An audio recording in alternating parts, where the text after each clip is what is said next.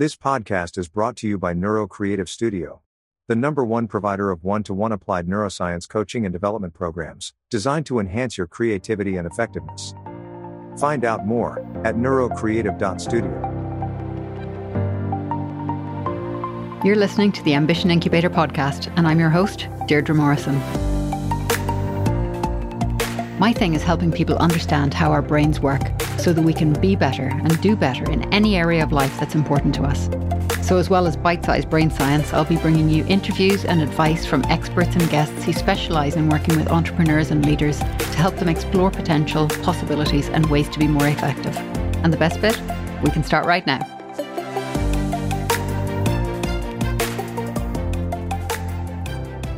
Did you know that concussion is technically a traumatic brain injury? Along with workplace and sporting accidents, simple slips, trips, and falls can result in a concussion that has a lasting impact on the brain. My guest today is Dr. Jennifer Blanchette, and in her clinical practice, she specialises in traumatic brain injuries, including concussion. But before getting into brain injuries and their aftermath, we opened the discussion with ways to improve memory and attention and outline some of the basics for enhancing cognitive function. Now, Jen, I I really want to ask you about your work and your understanding in helping people improve memory and attention because I know that this is something that a lot of people, especially when they're in the throes of, you know, starting something new or maybe even, you know, they're moving up in their career and there's just a whole lot of pressure piling on. This this seems to be something that a lot of people struggle with. Uh, what's your advice or your take on this? Yeah. So I would, you know, I was thinking a little bit when we talked in the pre interview about specific things, but I want to take it back to basics. Mm. Very essentials, which are, are four things. So movement, rest, sleep, pretty mm. much, nutrition, and social interaction. Mm. So I think those four things build our house of cognition. So if we don't have those four things, on lock, on check, then we're not going to be able to, I think, access higher levels of cognition. So that would be executive functioning. So executive functioning is something in our brain. I call it the CEO. So the CEO of our brain has to have all those things online. So it has to have primitive brain online. It has to have our emotional structures online. So if you think about those basics, if we aren't giving our brain basic nutrients, so if our nutrition is kind of a hot mess, we're not eating, and I, I don't prescribe to any type of weight loss or diet plan like that, but thinking about does, do my cells actually have nutrition? Mm-hmm. Is my brain actually able to function? Because our brain takes about 20% of our energy. We don't think this little structure is going to take that much energy, but it does. So if we're mm. not fueling, I say fuel your furnace, think about fueling your furnace with the things that it needs. Movement is key. Uh, so, and I'm a clinical psychologist. I'm also a group fitness instructor. I teach Zumba and other more mind body formats as well. And I've found it key for my health, both physically, mentally, spiritually, all of the above, to make sure that I'm functioning at an optimal level. Mm. Or when I'm not even doing that, that it's helpful to me to relieve stress. Yeah. Yeah, and, and, of course, I mean, you mentioned nutrition there, but um, hydration uh, with exercise and movement, and just even in, in the normal day day to day run of things is also very important, isn't? Um, because in my understanding, at least, the brain is actually waterier than the rest of us, and we're you know pretty much all water as it is. Mm-hmm, mm-hmm.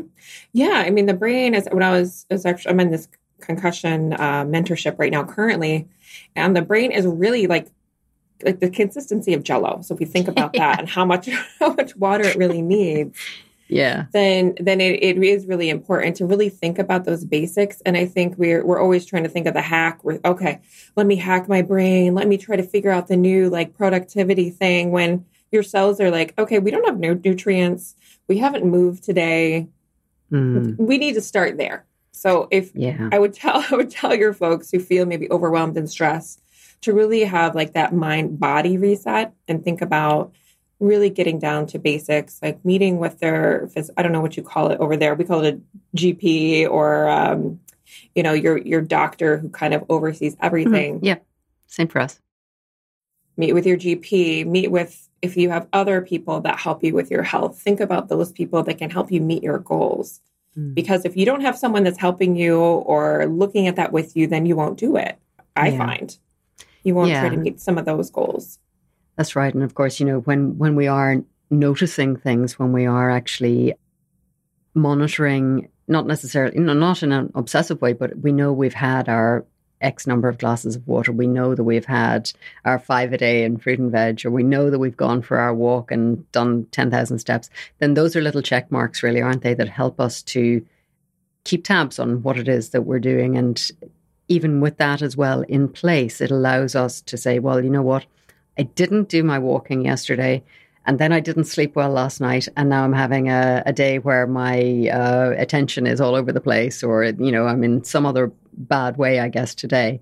And we can start to join the dots between these basics that you're talking about and our performance um, in whatever it is that we're trying to do. Mm-hmm. Right. Yeah. So if those basics aren't there, we can't add anything on top of it. So we can't mm. add productivity. I mean, we can, but it's just like your your house is then built on this sand and mm. it's shaky and okay, I'm going to try to do this hack. I'm going to try to do this thing that I want to do to help increase my productivity, but your body's like, "Uh-uh, we're not doing that. We're hitting the wall all the time." Mm. So I mm. find that minding our, our physical bodies is really important especially for folks who tend to be on the computer a lot, who tend to be in this position if you're, oh, this is not video but in the kind of computer position yeah right yeah We're, and that's why i stand a lot at work i'm standing now as i talk yeah. with you because i need to think about where my body is throughout the day and of course, yeah, that that position that you just adopted there um, of, of, someone hunched over a computer that that really affects our breathing as well, doesn't it? Um, and that then in turn has a knock on impact on a lot of other things that are going on for us.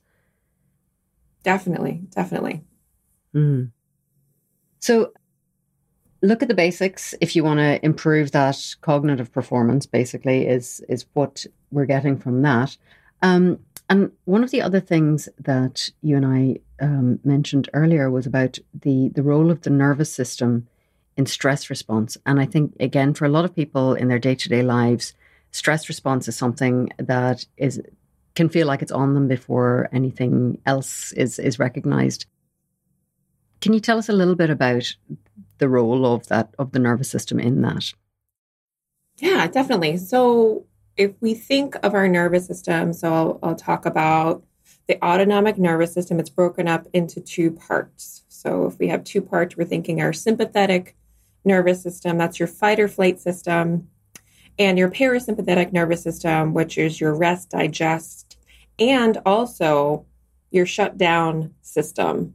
So it also has a toggle when we get overwhelmed. Our parasympathetic nervous system will basically just shut us down. I think we've all had that happen where we push too hard, we're mm. overwhelmed emotionally, physically, whatever, and our bodies pretty much say, You're done for the day, you can't focus. Or um, it can look also like depression so the parasympathetic kind of have, I see it as having two little branches that can happen. So I think for many folks, especially after the pandemic, what I've noticed so um, in my clinical practice, I see folks who have trauma, who have anxiety, uh, depression, and brain injury. So those are my kind of areas of expertise. And I've seen a definite increase in anxiety and stress after the pandemic. We're still in it, really, mm. in a way. I don't think it's totally gone. But the after effects, I think, in our nervous system are still here, where we're a lot of people are just walking around. Actually, I was thinking of, I don't know, you guys don't have Walmart there, right? No, no, we don't. No. So it's this big store uh-huh. with fluorescent lights everywhere. So, I mean, fluor- when I think of fluorescent lights, my eyes just twitch. So I have sensory kind of stuff that happens sometimes. And I'm walking through the store and people just I just find them not even looking in my eyes. You know, they're they're like they got their shopping cart and they're just like on this mission. And they look to me like they're in fight or flight. And it mm. it's it just was very striking the other day that I think people are still locked into that stress response. They're still like mm. locked into I have to get my my grocery items. Like, is there going to be enough of things? Which I think a lot mm. of us have felt going shopping So even just in that environment, which for myself, I remember in the pandemic going to the grocery store, there's no toilet paper, there's no eggs today. Sometimes you go, there's no ice cream, which, hey, mm. like we all want a little ice cream sometimes, right? Yes, good for you sometimes. but that, that, that is tied to our survival system. Okay, I can't get toilet paper. That's threat. I'm threatened. I'm not going to be able to have my needs met. Mm. And so that situation is then paired with that grocery store. And so me walking in that grocery store, seeing people like in tunnel vision, which they look they they look like they're moving fast. They're very focused on their task. I'm trying to smile at them sometimes mm. if they're like directly coming in my path. No smile. So mm. flat mm-hmm. affect that looks like sympathetic nervous system dominance. Mm.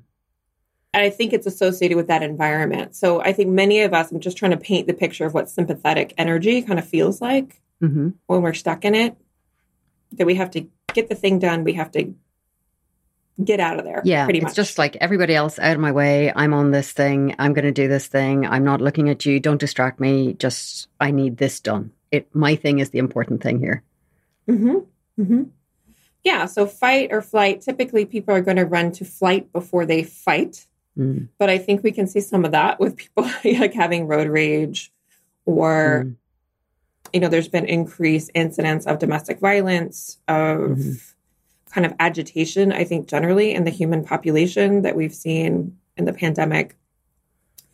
And so, if that's fight or flight, if you're thinking about the other chain of our nervous system, which is the parasympathetic, mm-hmm. so when we're in the rest and digest system, so when we're able to kind of breathe and our cells can restore. There's lots of beautiful things happening when we're in rest and digest. Mm-hmm. So, food, we call it rest and digest because our food is digesting. When we're in sympathetic, when we're in that, I got to get this done, our food stops digesting because it, see, mm-hmm. our body thinks we're in threat mode. So, a lot of people with anxiety that I see have gut issues. They are seeing their doctor a lot because mm-hmm. they're stressed to the max and they're not engaging the parasympathetic at all. When I yeah. kind of talk with them about breathing or noticing, like trying to get into that other nervous system state, sometimes it brings up anxiety when I ask them to pay attention to their body. They're like, uh, "What? You know, what are we doing? like you're asking me to breathe and." Yeah. And what's happening in your body right now? Oh, my shoulders are tense. And they didn't realize they're clenching.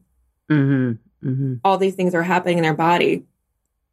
So having a practice where you're regularly engaging your parasympathetic rest and digest system is really important.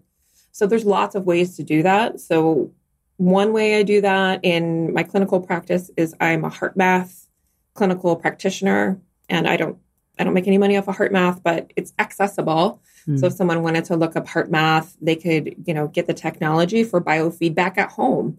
Mm-hmm. And you can essentially hack your nervous system in a way by getting your heart rate in coherence, mm-hmm. which talks to your brain to tell it, hey, we need to calm down. We need to get in more coherence, which mm-hmm. increases healing, increases sleep, emotional yeah. well being. All these beautiful things are happening in the body. It doesn't take a super long time. So I'm prescribing that in my clinical practice probably.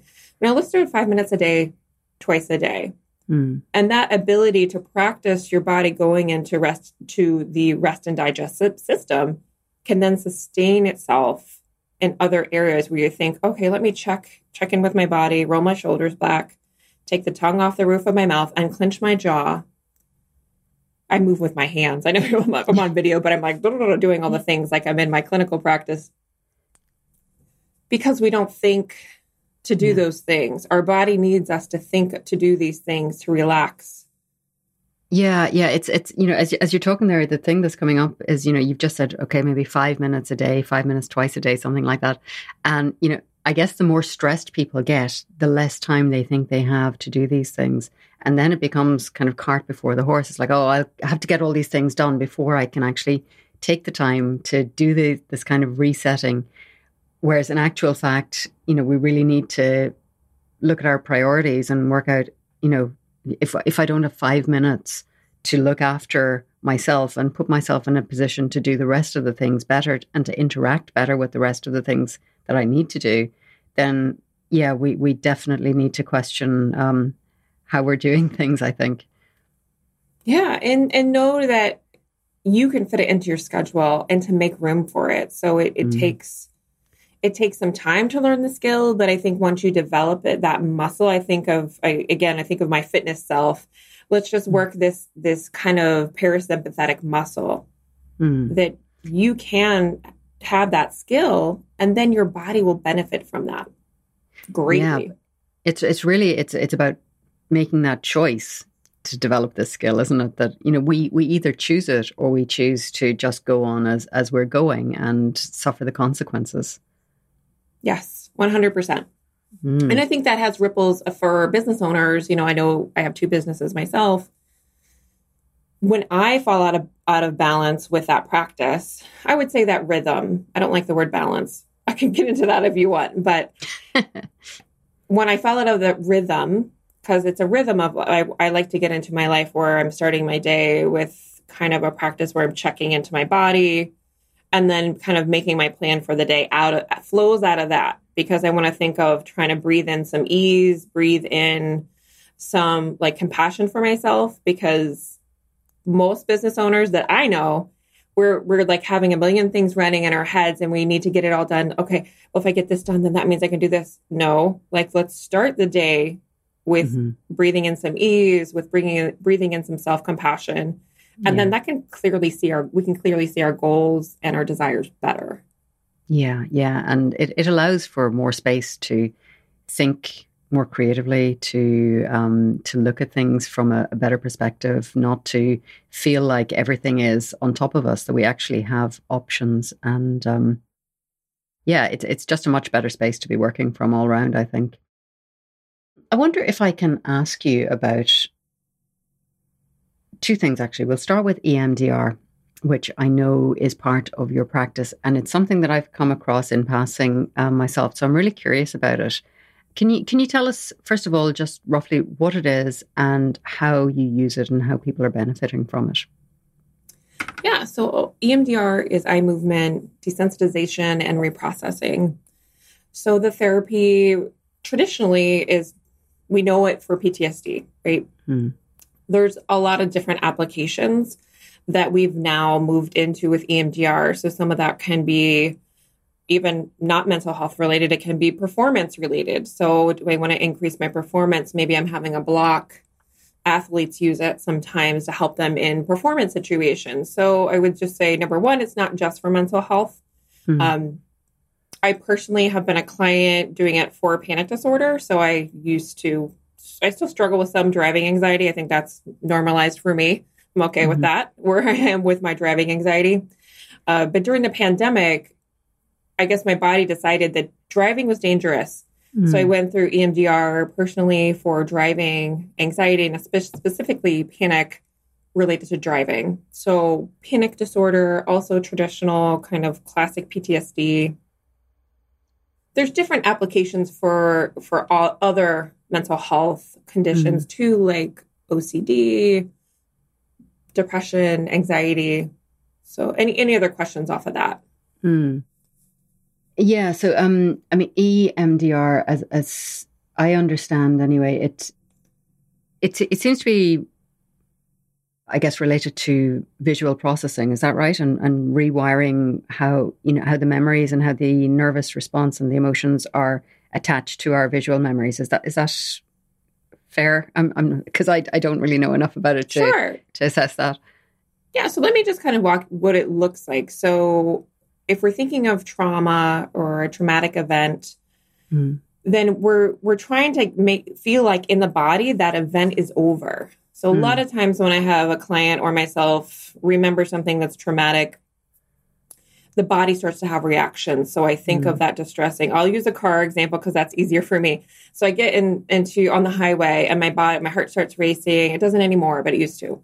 Mm. My heart starts racing. I have sweaty palms. I'm thinking like some car is going to come hit me.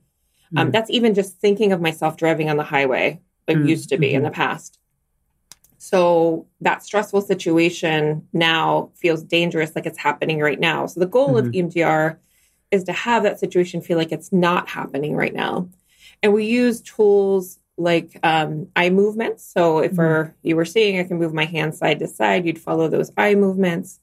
other forms of bilateral stimulation could be the butterfly hug. So this is mm-hmm. kind of a, an interesting, you know, variety of ways to do that. I often just do that for what we do when we do calm place exercise, which is kind of engaging the parasympathetic, which was what we start with. Yeah. You know, think of your calm place. Let's tap that into the body. So we're always thinking through the body and what the body mm. needs, what's happening in the body, what's coming up. Because what we found out in psychological research, it's not just in our brain. Mm-hmm. Our brain is connected to our body. And so we have to think through what the body is feeling and what the body is working through. Yeah. So, yes, so our visual system, we're working that through our visual system, but it can also work if we're doing tactile bilateral stimulation. Um, auditory, some people prefer auditory. And I, mm-hmm. I just look at my client and see what they need. For my concussion, I work with folks after concussion. They cannot do eye movements because their vestibular system, their inner ear, mm-hmm. ocular system, that might trigger their concussion symptoms. So I won't do that. So there's lots of reasons why you might alter a protocol, but I would start with the eye movements first. Mm. And so, what? Go ahead. No, I was, I was just going to say, you know, it, it reminds me of something that I read in um, a book by Jane McGonigal called SuperBetter.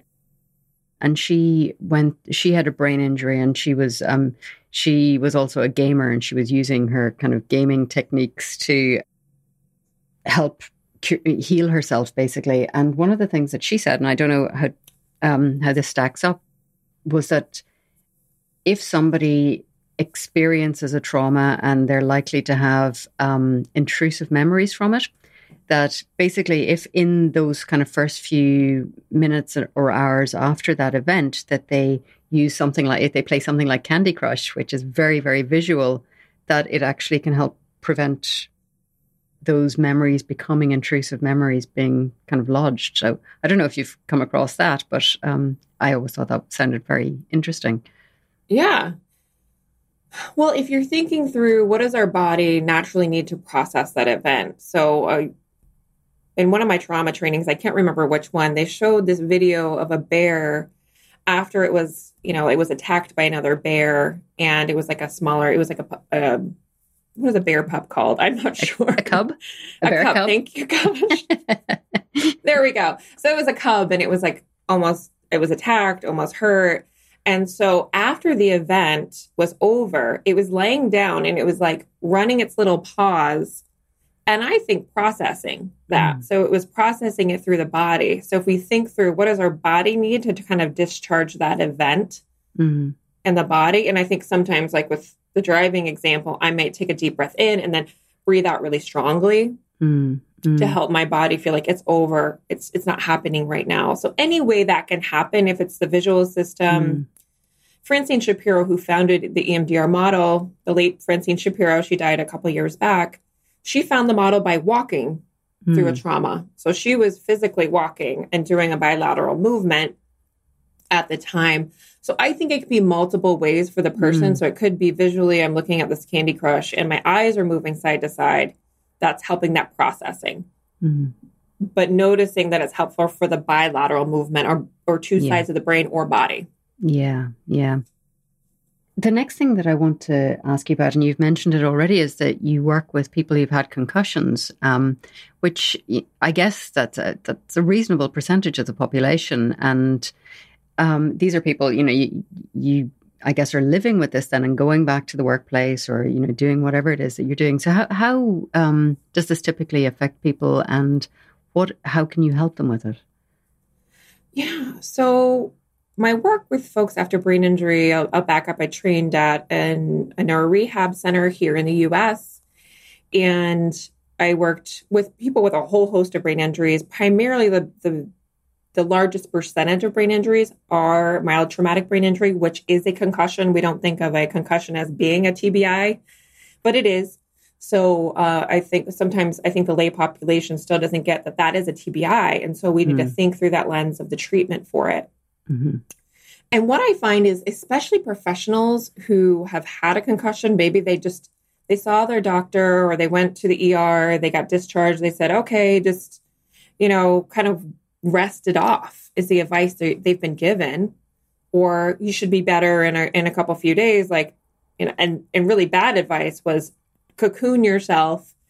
Don't look at your screens for two weeks, don't talk to anybody, don't do anything, which leads to depression and actually worsening symptoms. Mm. So hmm. they were given advice that was outdated. Mm. And hmm. I've heard of people in my real in my real life here, one of my tennis friends was told that by a doctor just yeah. you know the beginning of this year. So it's still happening that people are getting advice that's really not helpful. So I've just found in seeing people like years after their concussion that like why are why are we doing this? This there mm-hmm. seems to be a better way, especially for professionals who have sustained a concussion and they don't kind of fit in that traditional kind of medical model where they need as much support as going to like a neuro rehab center and having intensive therapies. They just need like solid information and research of things that can be helpful Mm-hmm. A lot of that is the beginning phases of building our, our nervous system house, of making sure mm-hmm. those cells are getting what they need. That's building the basics and then layering on top like emotional resources, cognitive resources. And then when we get to the top, that CEO of the brain can then come online for executive functioning. So if we're thinking about that, I think a lot of it is providing education and resources for them. Okay, the, I'm seeing this is coming up for you. You need mm-hmm. to see a vestibular physical therapist. Mm. I've done this enough where I can tell someone who they need to see. Mm. I, I don't do that specialty, but I know what specialty they need. And yeah. I think that coordination is lacking in a lot of mm. places for that person. So I've developed this program called Concussion Reset, mm-hmm. and it's tailored to professionals to help them. You get one on one access to me, mm-hmm. uh, and then group coaching to help you learn the material, see what you need, help basically hack your brain a little bit through these physical things. So it's not like a quick fix, but yeah. Having practices that are going to enable brain health, physical health, and also seeing, okay, if there's these issues where I'm getting stuck in that recovery, mm-hmm. thinking of adding on a practitioner in your area that might be helpful to you. So that's kind of the a little crux of what I've I've developed in just response to seeing like people suffering yeah. and needlessly. Yeah. No, it, it sounds like it is much needed. And as you say, I mean, it, it does sound like a very specific group, but, you know, there, people aren't just necessarily faced with workplace accidents. They may have been out doing um, sports or something else and, or tripped over and hit their head in a door, whatever. Yeah, the biggest, you, you wouldn't think the biggest uh, way it happens is by fall. Mm. And especially for, you know, my aging adults, might have had a fall on the ice. I live in a northern climate here in the mm. US, so like a lot of my clients have fallen on the ice. Mm. Mm. Yeah. And sustained a concussion. Yeah. Well, um, I I'm just going to ask you now as we wrap up, Jen. Um, yeah. What's the best place for people who either have suffered a concussion or know someone who has and want to be able to find resources to help them? Where should they go to find out more about what you're doing? Yeah, the best place is probably my website is www.tbitherapist.com. Mm-hmm. And you can also send me a DM on Instagram. I hang out there and I'm at TBI Therapist. So you can find me there as well if you want to just have a chat. Super. Listen, thank you so much. We'll put all of that in the notes. So anybody who's driving or doing anything else whilst they're listening, um, you can catch up with Jen and see what she's up to. Thank you so much, Jen. I really appreciate your time. Thanks. This is great.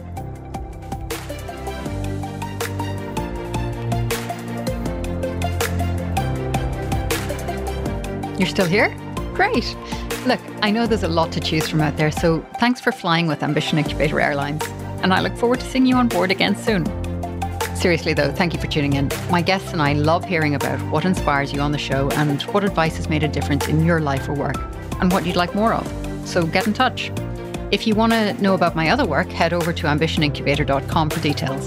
And don't forget to hit subscribe for more great interviews, advice, and bite sized brain science every week.